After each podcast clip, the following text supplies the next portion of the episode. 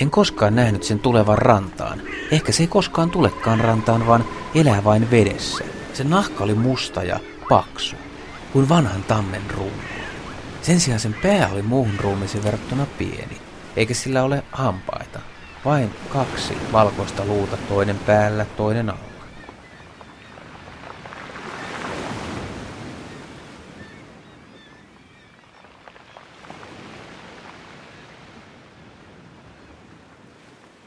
Luonnontieteellisen keskusmuseon eläinmuseon selkärankaisosaston johtaja, dosentti Ann Forsten. Aika iso, vai mitä? Onhan se iso. Nehän kasvoivat jopa kahdeksan metrisiksi ja saattavat painaa ehkä kuusi tonnia, siis norsun kokoinen eläin. Ja no, onko se jotain sukua norsulle? Joo, kaukaista sukua se on todella sukua norsulle. Ne ehkä ovat siis kehittyneet samoista esi-isistä joskus ihan tertiärikauden alussa, sanotaan 60 miljoonaa vuotta sitten.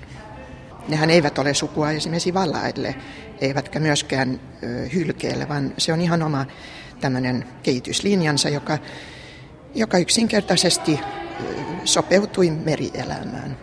Me olemme nyt tässä pään puolella katselemassa Stellerin merilehmän luurankoa. Mitä tästä päästä voi päätellä sen elämästä tai itse tästä lajista? No ensinnäkin, että pää on aika pieni ja todennäköisesti se kyllä merkitsee sitä, että aivotkin olivat aika, aika yksinkertaiset. Ja ö, aika mielenkiintoinen juttu on se, että tämä on siis nenäaukko ja se on siirtynyt aika korkealle ö, kalloon. Ja se teki todennäköisesti sen, että se pystyi hengittämään samalla kun se söi tuolla meren pohjassa niitä leviä, jotka olivat sen, sen ruokaa. Joo, meidän täytyy varmaan vähän siirtyä tästä. Toinen juttu tuosta kallosta on, että niillä ei ollut hampaita, vaikka ne söivät siis tämmöistä kasviravintoa. Sen sijaan niillä oli sekä ylä- että alaleuassa tämmöinen sarveislaatta, jossa oli poikittaisia sarveispoimuja. Ja näiden laattojen välillä tai välissä nä, tämä ruoka sitten jauhautui ja ne pystyy sitten nielemään ne, ne levät. Mutta niitä laattoja ei enää näy? Ne ei enää näy, koska ne on hävinneet. Sata vuottahan tämä luuranko ehkä lojui siellä Beringin saaren rannalla ja ne kuivuivat, ne hävisivät. Itse tämä rintakehä on varsin suuren tuntuinen. Tonne hyvin mahtuisi suurikin mies makailemaan rintakehä sisään. No se kertoo todennäköisesti, että ne söivät valtavasti. Ne joutuivat syömään paljon, jotta tämä iso ruho olisi pystynyt elämään siinä kylmässä vedessä, missä, missä ne elivät. Niillä oli tosin hyvin paksu rasvakerros, joka tietysti lämmitti, mutta ne myös siis ruoan kulutuksella ne, ne pitivät sitä lämpöä yllä. Ja sitten vähän puuttuu matkalta, tässä on nämä etu, eturaajat, miten tällaisia raajoja nyt sitten kutsutaan. Sitten puuttuu pikkasen, pikkasen väliltä ja sitten on tämä loppuosa, nyt puuttuu oikeat nimet. Kädet. Kädet. Puhutaanko niistä käsinä nyt? No, siihen liittyy aika jännä juttu. Nimittäin kun tämä luuranko koottiin, niin huomattiin, että osia puuttui. Ja ne osat on, on täällä pitkien luiden päät, niin sanotut epifyysit. Ne, ne puuttuivat, koska täällä luuranko siis oli lojunut jossain rannassa ja siinä kuivunut. Ja, ja nämä päät, jotka olivat vielä rustomaisia, koska tämä luuranko kuuluu vielä kasvujässä olevalle nuorelle yksilölle, niin ne oli pudonneet pois. Ja kun kerättiin nämä luut sieltä rannalta, niin ei huomattu, että nämä päät puuttuivat, vaan otettiin ainoastaan nämä nämä varsiosat luista. Jotka ja, näyttävät selvästi luulta. Jotka ja. selvästi näyttävät luita. Ja sitten kun ö, koottiin tämä luuranko, niin huomattiin, että oho, siinä puuttuivatkin nämä epifyysit ja ne piti, piti sitten kipsillä ö, rekonstruoida. Ja samalla sitten rekonstruoitiin myös tämmöiset pianistin kädet, jossa on hyvin pitkät sormet. Todennäköisesti käyttäen dugongin, siis tämmöisen pienikokoisemman ö, merilehmän luurankoa mallina. Semmoinen meillä kokoelmissa on. Ja toden, todellisuudessa niillä ei ollut tämmöisiä sormia. Siis Stellarin alkuperäisen kuvaajan mukaan niillä ei ollut sormia, vaan ainoastaan osa kämmentä oli enää jäljellä. Ja se, se osakin oli vähän niin kuin kaviomainen. Hän kertoi, että ne eturajat oli vähän semmoiset töppösmäiset ja sitten ne käveli näillä niin kuin, kaviomaisilla kämmenillä pohjassa, koska missä ne sitten keräs myös niitä, niitä leviä. Joten nuo kädet, ne on, ne on aivan ylimääräisiä ja ne on nykyään otettu pois. Ai sen takia ne ovat vain tuossa hiukan tuossa jalustassa. Kyllä, ne on vaan merkkinä siitä, että ihminenkin pystyy niin kuin, luomaan jotain uutta, mitä ei ole ollut ennen. Aa, muutenhan tämä esimerkiksi niskanikamat ja koko tämä selkäranka aika tarkkaan numeroitu alkaen päästä, ja, joka on ykkönen ja sitten siitä jatkuen eteenpäin. Ainakin tuolla tästä kun katselee peräänpäin, niin siellä siintelee numeroita. Puolessa välissä on 25 ja siitä sitten eteenpäin pyrstöön asti. Mikä tämän, tämän Luurangon tarina oikein on? No se liittyy tavallaan Suomen hi- historiaan. Suomihan oli osa Venäjän keisarikuntaa ja silloin suomalaisia virkamiehiä toimi myös Venäjällä, muun muassa Alaskassa, joka myös silloin kuului Venäjälle. Ja suomalainen Hampus Furujelm oli Alaskan kuvernöörinä 1200-luvun puolessa välissä. Ja hänen kuvernööri aikana niin löydettiin tämä luuranko Beringin saaren rannalta jostain. Ja onneksi Furujelm ymmärsi, että sillä on tieteellistä arvoa ja hän otti sen talteen tai hänen työmiehensä ottivat sen talteen ja hän lähetti sen tänne Helsingin yliopiston eläinmuseoon, joka tietääkseni silloin sijaitsi tuolla päätalossa. Ja siellä se sitten koottiin ja nämä nikamat numeroitiin. Siinähän oli, oli kyllä anatomiaa tuntevia ihmisiä, professori Bunstoff esimerkiksi ja, ja myös Alexander von Nordman, joka myös kuvasi tämän luurangon. Ja ne numeroitiin ne nikamat. Ihan tuosta pyrstöstä puuttuu muutama pyrstönikama, mutta muuten se on melkein ehjä. Siis oliko tämä koko komeus silloin palasina, ihan pelkkänä palaperinä? Todennäköisesti se koottiin vasta täällä, koska sehän on aika vaikea myös kuljettaa tämmöistä valtavaa otusta. No missä vaiheessa se selvisi, että kyseessä on Stellerin merilehmä? No kyllä se varmasti selvisi melko heti, koska nimenomaan Beringin saaren ja, ja myös Lähisaaren, Kuparisaaren ympäristössähän nämä eläimet viimein elivät. Ja Beringin saarelta hän Stella myös ensimmäisenä kuvasi niitä. Et kyllä varmasti Furujelm oli, oli tietoinen siitä, että tämä oli harvinaisuus.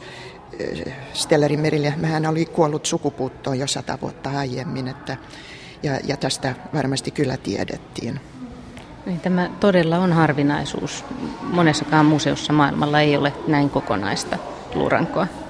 Ei. Maailman museoissa on todennäköisesti vähemmän kuin kymmenen luurankoa, jossa ne luut kuuluisivat siis yhdelle yksilölle. Yksittäisiä luita on, on varmasti monessa paikassa ja ehkä niistä on koottu sitten tämmöinen luuranko, mutta se ei ole siis yhden yksilön luuranko. Mutta nämä luut pitäisi kuulua tälle yhdelle yksilölle. Mennään katselemaan tänne peräänpäin, missä kohtaa se puuttu, missä ne puuttuvat nikamat suurin piirtein ovat. Ahaa, siis vielä pituutta olisi joo, pikkasen lisää. Joo, näkyy, että, että tässä on, on siis nivelpinta, että siinä on vielä ollut ehkä neljä, viisi. Kuinka pitkä koko komeus on? Se on viisi metriä, plus viisi metriä. Oliko se normaali Stellerin merilehmän pituus? Ei, se oli vielä kasvu, kasvujässä oleva, niin kuin näkyy noista epifyyseistä, jotka, jotka puuttuivat. Et, kyllä sillä olisi vielä tullut lisää, ehkä jopa kolme metriä, koska tämä, tästä sanotaan, että se olisi urospuolinen. En tiedä oikein, mistä, mistä se on saatu selville. Ja urokset varsinkin kasvoivat siis kahdeksan metrisiksi. Ilmeisesti kovin paljon tietoa elävistä Stellerin merilehmistä ei ole. Ei. Steller, joka oli siis tämän Beringin retkikunnan lääkärinä, hän oli ainoa, joka kuvasi Stellarin merilehmän siis tuoreesta yksilöstä. Ja hän oli myös ainoa, joka teki havaintoja niiden elintavoista, niiden käyttäytymisestä ja, ja tällaista. Sen jälkeen kukaan tiedemies ei ole tutkinut näitä eläviä eläimiä, ainoastaan luurankoja. Niin ei tutkinut, koska laji hävisi sukupuuttoon. Laji hävisi sukupuuttoon vajaassa 30 vuodessa ja mitään muuta kuin näitä luita. Niin ja nahan palasia on jäänyt. Minkä takia se hävisi niin nopeasti sukupuuttoon? Se metsästettiin kuoliaaksi. Sillä oli erittäin maukas liha ja myös se rasva oli, oli jopa juotava. Siis nämä, nämä retkikuntien miehet, ne, ne joivat sitä rasvaa. Ja oikeastaan nämä eläimet säästivät näitä miehiä nälkäkuolemasta ja, ja keripukkikuolemasta juuri siitä syystä, että ne pystyivät niin helposti metsästämään näitä eläimiä. Ne oli hyvin hitaita, hidasliikkeisiä.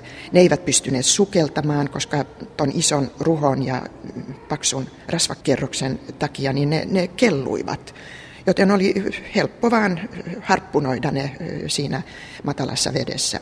Ja sen jälkeen, kun tämä Beringin retkikunta, joka siis oli ensimmäinen, joka löysi Stellarin merilehmän, kun se sitten lähti takaisin Kamchatkaan, niin sieltä alkoi sitten tulla näitä turkismetsästä ja retkikuntia, jotka olivat lähdössä Aleuutteihin ja Alaskaan metsästämään turkiseläimiä. Ne rantautuivat Beringin saareen ja ne jatkoivat sitten sitä metsästystä, koska nekin tarvitsivat sitä lihaa ja, ja rasvaa. Joten hyvin lyhyessä ajassa niin niitä oli syöty. Mutta itse Stellerin merilehmän nahka ei kelvannut. Nahkakin kelpasi, koska se oli valtavan paksu, se oli useita senttejä paksuja ja hyvin sitkeä ja, ja kova, joten sitä käytettiin esimerkiksi kenkien pohjina. Ja, ja myös siitä rakennettiin veneitä. Ja on kerrottu, että tämmöinen vene, joka oli rakennettu tai vuorottu, tällä merilehmän nahalla, niin se oli paljon köykäisempi. Sitä pystyi niin kuin kantamaan ja se oli paljon kestävämpi kuin tuommoinen lankuista rakennettu vene. Miten nämä tämmöiset merilehmät siellä oikein elelivät meressä, jos ne eivät kerran pystyneet sukeltamaan? No ne elivät rantavesissä, jossa siis ei ollut paljon vettä. Ja sitten ne käveli, kävelivät siellä pohjassa ja keräsivät isokokoisia meri, leviä, jotka, jotka ne sitten söivät.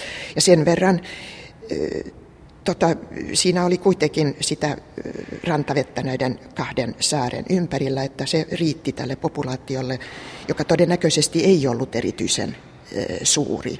Se oli tämmöinen jäänne oikeastaan paljon suuremmasta levinneisyysalueesta ja todennäköisesti myös suuremmasta populaatiosta, koska fossiileja on löydetty jopa Kalifornian rannikolta myöhäis-pleistoseenikaudelta ehkä enemmän kuin 10 000 vuotta sitten.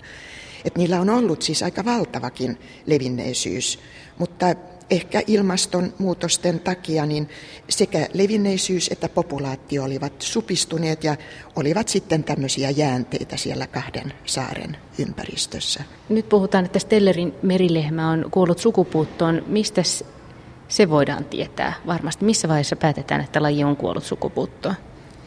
No silloin, kun se hävisi nimenomaan Beringin ja, ja Kuparisaaren ympäristöstä.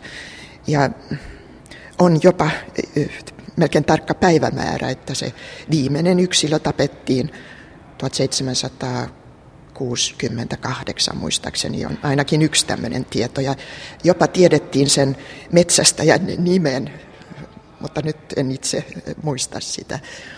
Se on kyseenalainen kunnia se on hyvin kyseenalainen kunnia. Sen jälkeen on kyllä ollut esimerkiksi neuvostoliittolaisessa kirjallisuudessa mm, tämmöisiä, että olisi havaittu esimerkiksi veneistä tämmöisiä otuksia, jotka olisivat voineet olla Stellerin merilehmä, mutta taas neuvostoliittolaiset tutkijat ovat kyllä sitä mieltä, että, että ne eivät ole pitäneet paikkaansa. No, tiedetäänkö sitä, että ääntelivätkö nämä merilehmät? No Stellerin mukaan ne olivat hyvin hiljaisia, paitsi silloin kun niitä mm, siis pyydystettiin, niin se kipu teki sen, että ne, niillä oli tämmöinen niin valittava ääni, hän, hän kuvaa sen. Mutta tuskin mitään, mitään sen kovempaa. Ne oli semmoisia maailman hiljaisia. Hiljaisia ja aika ystävällisiä ja suuria. Todennäköisesti, koska niillä ei ollut hampaita, niillä ei ollut pitkiä kynsiä. Ne, ne elivät levillä ja ne elivät vielä tämmöisissä perheryhmissä, siis Uros, Naaras ja, ja Poikanen. Ja Stellerin mukaan Uros ja Naaras elivät siis yhdessä koko, koko elämänsä. Ja kun Naaras tai Uros tapettiin, niin sen pari sitten pitkään vahti sitä paikkaa rantavedessä, missä viimein oli nähnyt tämän parinsa. Hän kuvaa tämän pikkusen ehkä tunteellisesti, mutta todennäköisesti niillä, niillä oli tämmöinen pitkäaikainen parisuhde. Steller teki tarkkoja havaintoja sekä mittauksia ja punnituksia, että myöskin sitten näitä käyttäytymiseen liittyviä havaintoja, ja sen jälkeen ei sitten suurin piirtein kukaan ole tehnytkään vai? No sen jälkeen kukaan ei ole pystynyt tutkimaan siis eläviä ja ö, tuoreita yksilöitä. Ainoastaan luurankoja ja luita ja myös nahanpalasia, mitä museoissa on. Niistä voi, näistä luista voisi varmasti vielä ehkä saada jotain DNA-näytettä. Niin, sitä on, on sitä paitsi tehty jopa. Ja, ja tehty tämmöisiä sukupuita, siis molekyläärisesti. Vaikka jo aiemmin tiedettiin siis rakenteen perusteella, että ne on sukua esimerkiksi norsuille, niin se muistaakseni kyllä sitten myös näillä molekylääritutkimuksilla myös voitiin todistaa.